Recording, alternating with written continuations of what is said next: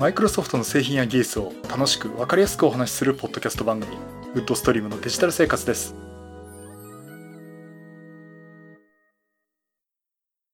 第501回目の配信になります。お届けしますのは木澤です。よろしくお願いします。はい第501回目になります。この配信はクラウドファンディングキャンファイアのファンクラブに皆様のご支援いただいて配信しております。今回宮瀬さんはじめ合計8名の方にご支援いただいております。ありがとうございます。ご支援の内容に関しましては、この番組ウェブサイト、windows-podcast.com でご案内しております。もしご協力いただけるとしたらよろしくお願いします。また、リスナーの皆さんとのコミュニケーションの場として、チャットサイト Discord にサーバーを開設しております。こちら、ポッドキャスト番組、電気アウォーカーと共同運用しております。よかったら参加してみてください。Discord サーバーの URL は番組ウェブサイトにリンクが貼ってあります。はい、えー、っと、501回目、えー、いよいよ500番台を本格的に始めるって感じなんですが。えっ、ー、と、すみません。先週1週間お休みいただきまして。えっ、と、まあ、あの、ちょっと一回休んで、いろいろ今後の番組のこと見直そうかなっていうのもあったし、えっ、と、ちょっと昨日なんですけどね、あの、勉強会で登壇がありまして、ちょっとその資料準備、作りっていうかね、準備しなきゃいけなかったんで、ちょっと時間が取れなくてお休みさせていただきました。で、その勉強会なんですが、えっ、とですね、ワンクマ同盟というまあ、コミュニティがあります。まあ、あの、私が参加しているあの、ドットネットラボとね、同じような感じで、マイクロソフト関係の技術とかを、まあ、勉強するような勉強会になるんですが、えー、そこのですね、えー、ところで、まあ、あの、場所がね、開催地横浜ってことで、横浜勉強会っていうことで、まあ、地元なんで、地元っていうか、あの、開催地にいるんで、まあ、私もじゃあお話しさせてもらいますって形でお話をさせていただきました。で、お題は、Windows Subsystem for Linux 2ということで、まあ、Windows の中で Linux のシェルを動かす。まあ、実は Linux そのものを動かしてしまうんですが、えー、そこら辺のね、お話をさせていただきました。まあ、WSL って言ってるんですが、その、現行の WSL1 がこういう仕組みで WSL2 がこんな風に変わってると。で、何のためにこういう風に変えたかとか、WSL っていうものが出てる背景ってどういうことだろうっていうところからね、えお話をさせていただきました。まあ、あの、登壇中ね、あの、どんどん皆さんにも突っ込んでくださいっていう話であったんですが、本当に突っ込んでもらいまして、結構こう突っ込み入れたり、補足をしてもらったりね、これこうなんじゃないっていう意見もらったりとかね。えー、ということで、まあ、登壇でこう、スピーカーとして喋ってるんですけど、こう、皆さんとこう、お話して意見交換っぽいとことができまして、えー、すごくね、えー、楽しい、えー、登壇でした。で、懇親会は、まあ前にも言いましたけど、横浜中華街でね、重慶茶屋かな。まあ重慶飯店のお店なんですが、えー、そこで中華料理、結構ね、満喫しましたね。あのー、お腹いっぱい美味しいの食べられまして。まあそっちがメインじゃないかって言われそうなんですが、まあそっちもね、えー、楽しんできました。あのー、多分横浜勉強会って9月かな。あの、毎年1回やるような感じなんでね。まあ、あの、品川もいいけど、横浜もちょっと来てねっていう感じでよかったら参加してみてください。で、そうそう。で、あの、重慶飯店で、あの、まあ、中華街っていうあの月餅をね、買ってきまして。えー、っと、3個買ってきたんですね。で、この後収録が終わったら食べようかなと思って楽しみにしています。うん、まあ、あとね、なんだっけな。あ、そうそう。タピオカミルクティーか。あれ流行ってるんですかね。あの、私そういうの鈍感なんですが、あのタピオカミルクティーって、逆に今ブームなのって思ったんですけど、あれって、あの、昔から中華街に売ってますよ。普通に売ってて、普通にみんな飲んでるんですけどね。えー、あれが流行ってんのかっていうのを知らなくてですね。まあ、だからってわけじゃないけど、結構前から気になってたんですね。んで、ちょっと飲んでみました。並んで。並んで、並ぶほどじゃなかったんですけど。あの、安いやつでね、タピオカミルクティーって私が飲んだのが350円でしたけど、なんか高いお店になるとね、600円とか800円とかするんですよね。うん。で、飲んでみました。で、ミルクティーは美味しかったです。うん。で、あの、な、なんですか、あの、カエルの卵みたいなやつね。あれをこう太いストローで時々飲んでるとズルズルっと入ってくるんで、まあ飲むっていうかね、食感を楽しむって感じなんですけど。まあ、特に味もしないっていうか、まあ、ゼリーみたいな感じで、もうん、食感楽しむってことは結構面白いなと思ってね、えー、飲みましたけど。まあもう別に飲まなくてもいいかなっていう感じでしたね。まあ、あのブーム廃れちゃうと思いますけど、あの多分中華街は、横浜の中華街はいつでも売ってますんで、なんか専門店ができたりしてるんでね、まあ多分それなくなると思うんですけども、あのまあ興味のある方はね、ブーム去ってからでも試してみるのもいいかなと思います。えー、ちなみにあの、今中華街はどこ行っても PayPay で支払いができますね。さっきの GK 飯店もそうですし、あの、タピオカミルクティー買ったところも、レジらしいレジって、まあ古いのがあるんですけども、あの、支払いどうしますね、支払い PayPay でっつったら、このバーコード読んでっつって、なんかね、トレ、あの、シート置いてるとこもあるし、その、お金を渡すトレイの裏側にもね、バーコードが、QR コードがね、書いてあって、これ読ませてくださいって、バーコード支払いで350円って入れて自分で支払いってやると、 PayPay って言ってくれて、ね、払払ってくれるんですね。うん。まあ、それはあの、結構慣れたもんで。まあ、うん、中華街丸ごと PayPay 使える感じになってるんでね。まあさすがになんかこう中国って言うと逆にそこら辺が先進的なのかなってところもあるんで、うん、中華街ならではじゃないかなと思いました。まあ、あの、近所なんでまた行ってみたいなと思っています。はい。それで、えー、じゃあ、えー、本題をお話したいと思います。で今日お話しする話は、出るのかニューサーフェスプロ。あ、プロ、プロじゃなくて、出るのかニューサーフェスということで、えっ、ー、と、8月27日にですね、マイクロソフトが各メディア向けに、10月2日にニューヨークでイベントをやるよっていうことで、招待状を送ったというニュースが出てきました。で、このニューヨークのイベント、うん、具体的には書いてないんですけども、例年でいくと9月のマイクロソフトのイベントとなると、新型サーフェスの発表、まあ、何らかのハードウェアのね、発表じゃないかなと言われています。ということで、まあ、今回出るのは、まあ、去年ね、Surface Pro 6、Surface Laptop 2、Surface Studio 2、Surface Headphone と発表があったんで、まあ、今年は Surface Pro 7と Surface Laptop 3が出るかどうかわかんないんですけど、まあそこら辺でね、Surface Pro は売れ筋なんで、多分毎年出してるんでね、ほぼ。うんですからまあ多分 Surface Pro 7が出るんじゃないかなとは思っています。ただそんな中で、えー、一つお話というか前々から噂が流れてるんですけども、今年は2画面のサーフェスが出るかもしれない。いや、サーフェスと呼ぶかどうかもわかんないですね。で、これに合わせて Windows の軽量化版も出るかもしれないという話が出ています。これあの、ザ・バージでですね、えー、前からお話が出てるんですが、えっと、このハード、ケンタウルスっていう開発コードネームで、えっと、タブレットサイズの折りたたみ式の2画面のデバイスと言われています。で、以前こういったデバイスとしては、アンドロ、アンドロメダ。アンドロメダってあの、地球防衛軍のアンドロメダじゃないです。今私の目の前にいますけどね。うん。買ったんですけど、プラモデル。あ、まあ、それはいいんですけども。アンドロメダと言われていたのが、そのスマートフォンのサイズで2画面っていうふうに言われてたんですが、えっ、ー、と、どうも、このアンドロメダ自体は中止になったみたいで、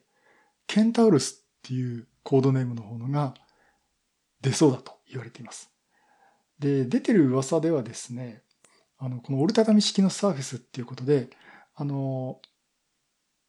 いわゆるその、アンドロイドのスマートフォンみたいに、境界もなく、ただ本当に液晶が折りたためるってものじゃなくて、2画面完全に分かれた2つの液晶画面があるというもので、おそらくそれもタッチパネルでしょうけど、4対3の9インチのスクリーンを2枚搭載している。というもので、で、乗っかる OS がですね、Windows の新バージョンと言われている Windows Core OS WCOS っていう略し方もあるんですが、これが搭載されるんじゃないかなって言われています。これね、あの、一時期 Windows Lite っていう軽量化版が出るよっていう話もあったんですけど、どうもね、あの、開発状況っていうかいろんなリーク状況とかね、見ると、Windows Lite っていう項目がなくなってると。まあ、その中にも Android と名前、あ、Andromeda って名前もなくなってるってのもあったんですけども、Windows Lite って言い方ではなく、ないんですが、まあ、あの、Android、Android じゃねえや、Windows の軽量化版、えー、ということで、まあ、具体的にはその本当に必要なコアの部分だけを用意して、あとはユーザーインターフェースは軽いものにするとか、例えばですね、まあそういったものが用意されるんじゃないかなと言われています。で、ハード的にはですね、あとインテルの17メートルの製造プロセス作ったプロセッサーと、これ、レイクフィールドっていうふうに書いてありましたけどね。あとは、その、まあ、いつでもどこでもつながる Always Connected PC っていう形で出るんじゃないかと。あとこれ本当かなっていうんですけど、Android のアプリも動かせるっていうね、言い方もしてます。うん、すごい嫌な予感、まさかコアが Linux でできてないよなっていう気がするんですけども。まあそんなね、新しいハードとそれに付随する軽量化した OS っていうのも出るんじゃないかなと。えー、そういうふうに噂されてます。で、これさてどうでしょうね。あの、前、私あの、サーフェス5が出た時ね、えー、サーフェスミニもポあのポシャっちゃったっていうか、えー、中止になったし、そんなん出すわけねえやって言ってて、えー、出しちゃったんで えー、まあ、どうかわからないんですけども、うん、このなぜ2画面なのかと、えー、目的は何なのかなっていうのはすごく気にしてるんですね。その大きな画面を2画面折りたたんで持ちやすくしたいのかっていうのもありますし、あとその確かにその2画面にするとですね、仕切りができるって意味で、こう作業が明確に分かれるっていうことができていいこともあると思うんですね。あの実際私、会社だとモニター2つ並べてるんですよ。えフル HD のモニターを2つ並べてるんですが、あの、境目なくね、使える、あの横に長いモニターってありますよね。えっと、そういったのよりは、2画面でちゃんと分けた方が仕事中やりやすいっていう感じがします。だから、えー、真ん中の、真ん中のっていうかメインのモニターでは、えー、例えば Excel の画面出して、なんかいろいろやって、えー、もう一つの画面では、まあ、例えば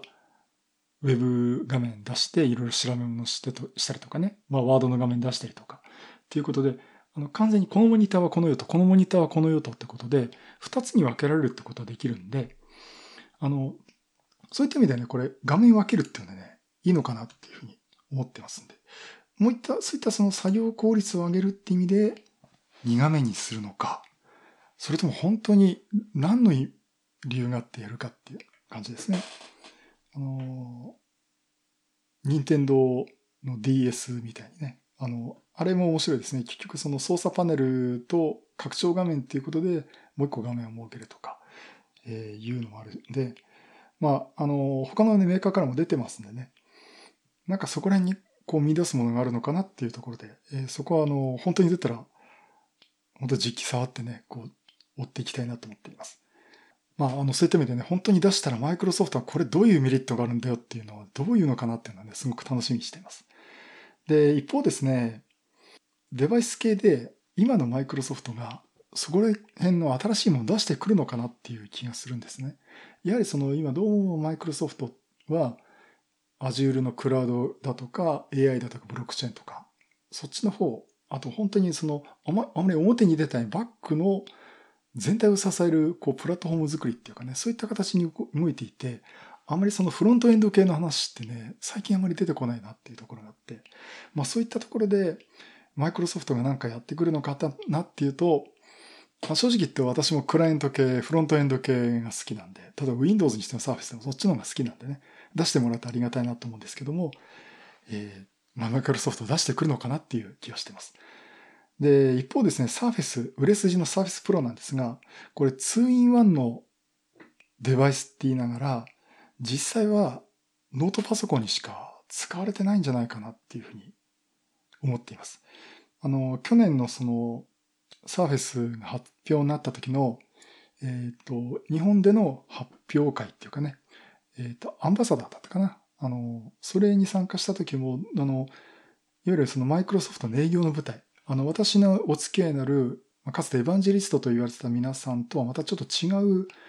ところで、ま、日本マイクロソフトにおられる方たちは、どうも見てると、もうこれはノートパソコンとして使うと。だから本当にバイオとも競合するし、MacBook Pro とも競合するし、それこそ富士通のパソコンだとかですね。あくまでもペースカーだっていう、私も何度も言ってますけども、位置づけだって言いつつも、本当にノートパソコンとして売り出そうという、売ろうとしてる感じがしています。で、やっぱりだからあの、キーボード重要ですって言ってるんですね。うん。まあ、だからその、キーボードありきのノートパソコン、サービスプロはノートパソコンですっていう形で売ってるんで、まあ、現場に近いとそういうとこもあると思うんですね。だそれ考えると、こう、マイクロソフトはこう、よほど、なるほどと思うような理由とかね。あと、それがこう、市場に受けられるかっていうことを考えると、なんかこう出してくるの難しいかなって、これはただの噂話かなという気もしています。まあ、ただですね、おそらくあの、間違いなく言われる、思うのが、この10月2日のイベントでは、売れ筋の Surface Pro とか Surface Laptop の後継機は、何らかの形で発表があると思うんですね。まあ、 Surface Laptop どうかなと思うんですけど。うん。で、やっぱりそこで期待されてるのが、USB Type-C のコネクターがつくかというところで、まあこれがそのサンダーボルト、えー、まあゆくゆくは USB4.0 になると思うんですが、えー、になるのかというところと、あとはその充電とかに使ってるこの Surface Dock のコネクタですね。あの、日本の電気、電気、湯沸かしのですね、ポットあの、磁石でポッと外れるコネクタを見て作ったって 考えたって言ってますけど。まあ、この磁石でくっつくタイプのこの充電とかにも使ったこの電源のコネクタ、えー、このサーフスのコネクタですね。これが USB-C にとって変わるのか。これがそのままついたままもしくはインターフェースとして USB Type-C がつくのかというところがね、ちょっと変更点としてはそういうのがあるのかなと思います。で今の使い方してるとね、USB Type-A があれば大体大丈夫なんですけどね。まあでもどっかでこう切り替えていかなきゃいけないっていうのはありますんで、まあそこは、あの、確かにサーフェスが USB Type-C になってそこから充電できるってなると、あの MacBook Pro と持ってる私としてはですね、こう充電のやり方が一つになるし、まあ例えばね Android の端末とか、あとは iPad Pro をお持ちの方は、そこら辺でどんどん統一できるんで、それいいことかなと思っています。まあ、ということで、あの、10月2日の発表ですね。と日本だと、あれかな、10月3日の朝ぐらいに判明する感じですね。多分10月2日、え、ニューヨークとの時間何時ぐらいだろう。うまくすれば、あの、起きてる時間にね、えー、見られるかと思いますが、えー、そこら辺をね、見て、あの、また、この番組でもですね、お話ししたいなと思っております。はい、以上。10月2日に、マイクロソフトがニューヨークで発表会を行うということで、出るかニューサーフェスというお話をさせていただきました。はい、第501回は、出るか New Surface。10月2日にマイクロソフトがニューヨークでイベントをやるという話をさせていただきました。はい、ありがとうございます。あの、今、 Discord でですね、えっ、ー、と、公開収録というか、あの、そのまま、今の感情、状況ね、そのまま流しちゃってる だけなんですが、えっ、ー、と、今、イクラムさん来ていただきまして、あの、タピオカ飲みましたってお話をしていただきまして、行ってみて、飲み物して面白いんでね、あの、まあまあ飲むことないかなと思うんですけど、ひょっとしたらちょっと気が、気が変わって飲むかなと思っております。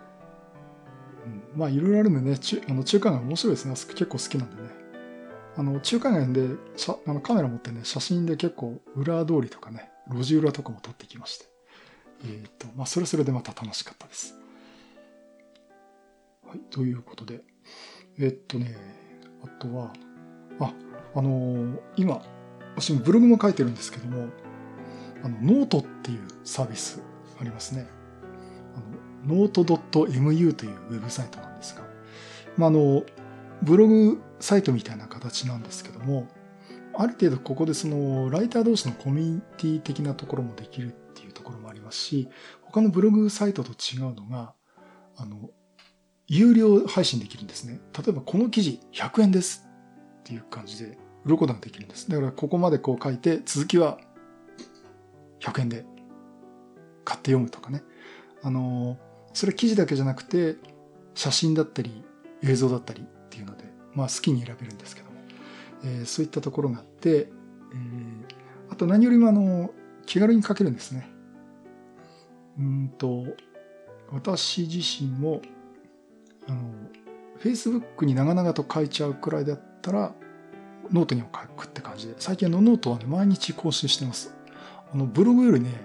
更新やりやすいし、画面がシンプルなんですね。うん、だから、先々ちょっとここでね、有料のこう、なんか情報を作って売るとかね、えー、そういうこともしてもいいと思いますし、あの、こう、寄付も集められるんで、あの、記事の一番下にね、えー、寄付しますっていうか、サポートしますってボタンがあって、100円、500円、1000円と任意の金額。例えば任意の金額は多分10円とかでもいいんですけど、えー、そんなのね、えー、ところがありました。や、まあ、だだから何なんだってわけじゃないんですけども、まあ、そういったことでそのクリエイターを応援するっていうかね、えー、そういったね、あの、まあ、マネタイズも含めた、えー、面白い仕組みじゃないかなと思ってます。えっと、確かあの、つい先週かな、ノートに関しては、なんか、ノートでアウトプットするような本が出てて、えー、それ、ピチキョさんもね、紹介してたんで、ちょっとその本もね、買って、読んでみようかなと思っております。